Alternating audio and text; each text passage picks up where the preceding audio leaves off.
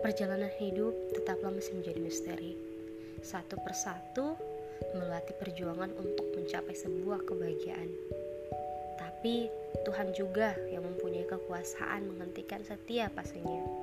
Bisa saja kita berhenti pada fase kesedihan dan bisa juga kita berhenti pada fase kebahagiaan.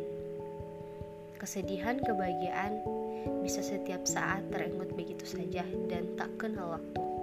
Sebagai manusia, selayaknya kita harus bersikap bijaksana dan selalu bersiap-siap untuk dipanggil setiap detik.